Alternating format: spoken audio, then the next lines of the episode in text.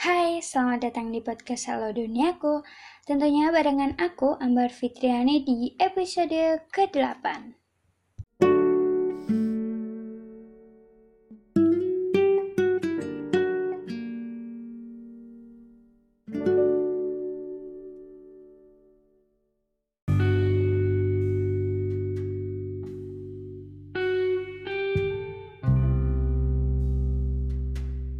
Dipikir-pikir, semakin dipikir.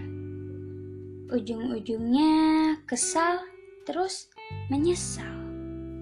Gimana tidak? Beberapa hari kamu baru menyadari. Bahkan ya, aku rasa berbulan-bulan kamu baru sadar. Tenaga yang tidak digunakan, waktu yang kamu sia-siakan, Bahkan pikiran yang tak kamu asah kini menjadi tumpul.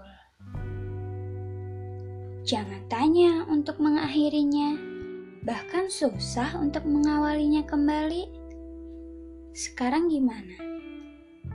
Kesalmu terus ada kan? Sampai-sampai hanya penyesalannya kamu salahkan.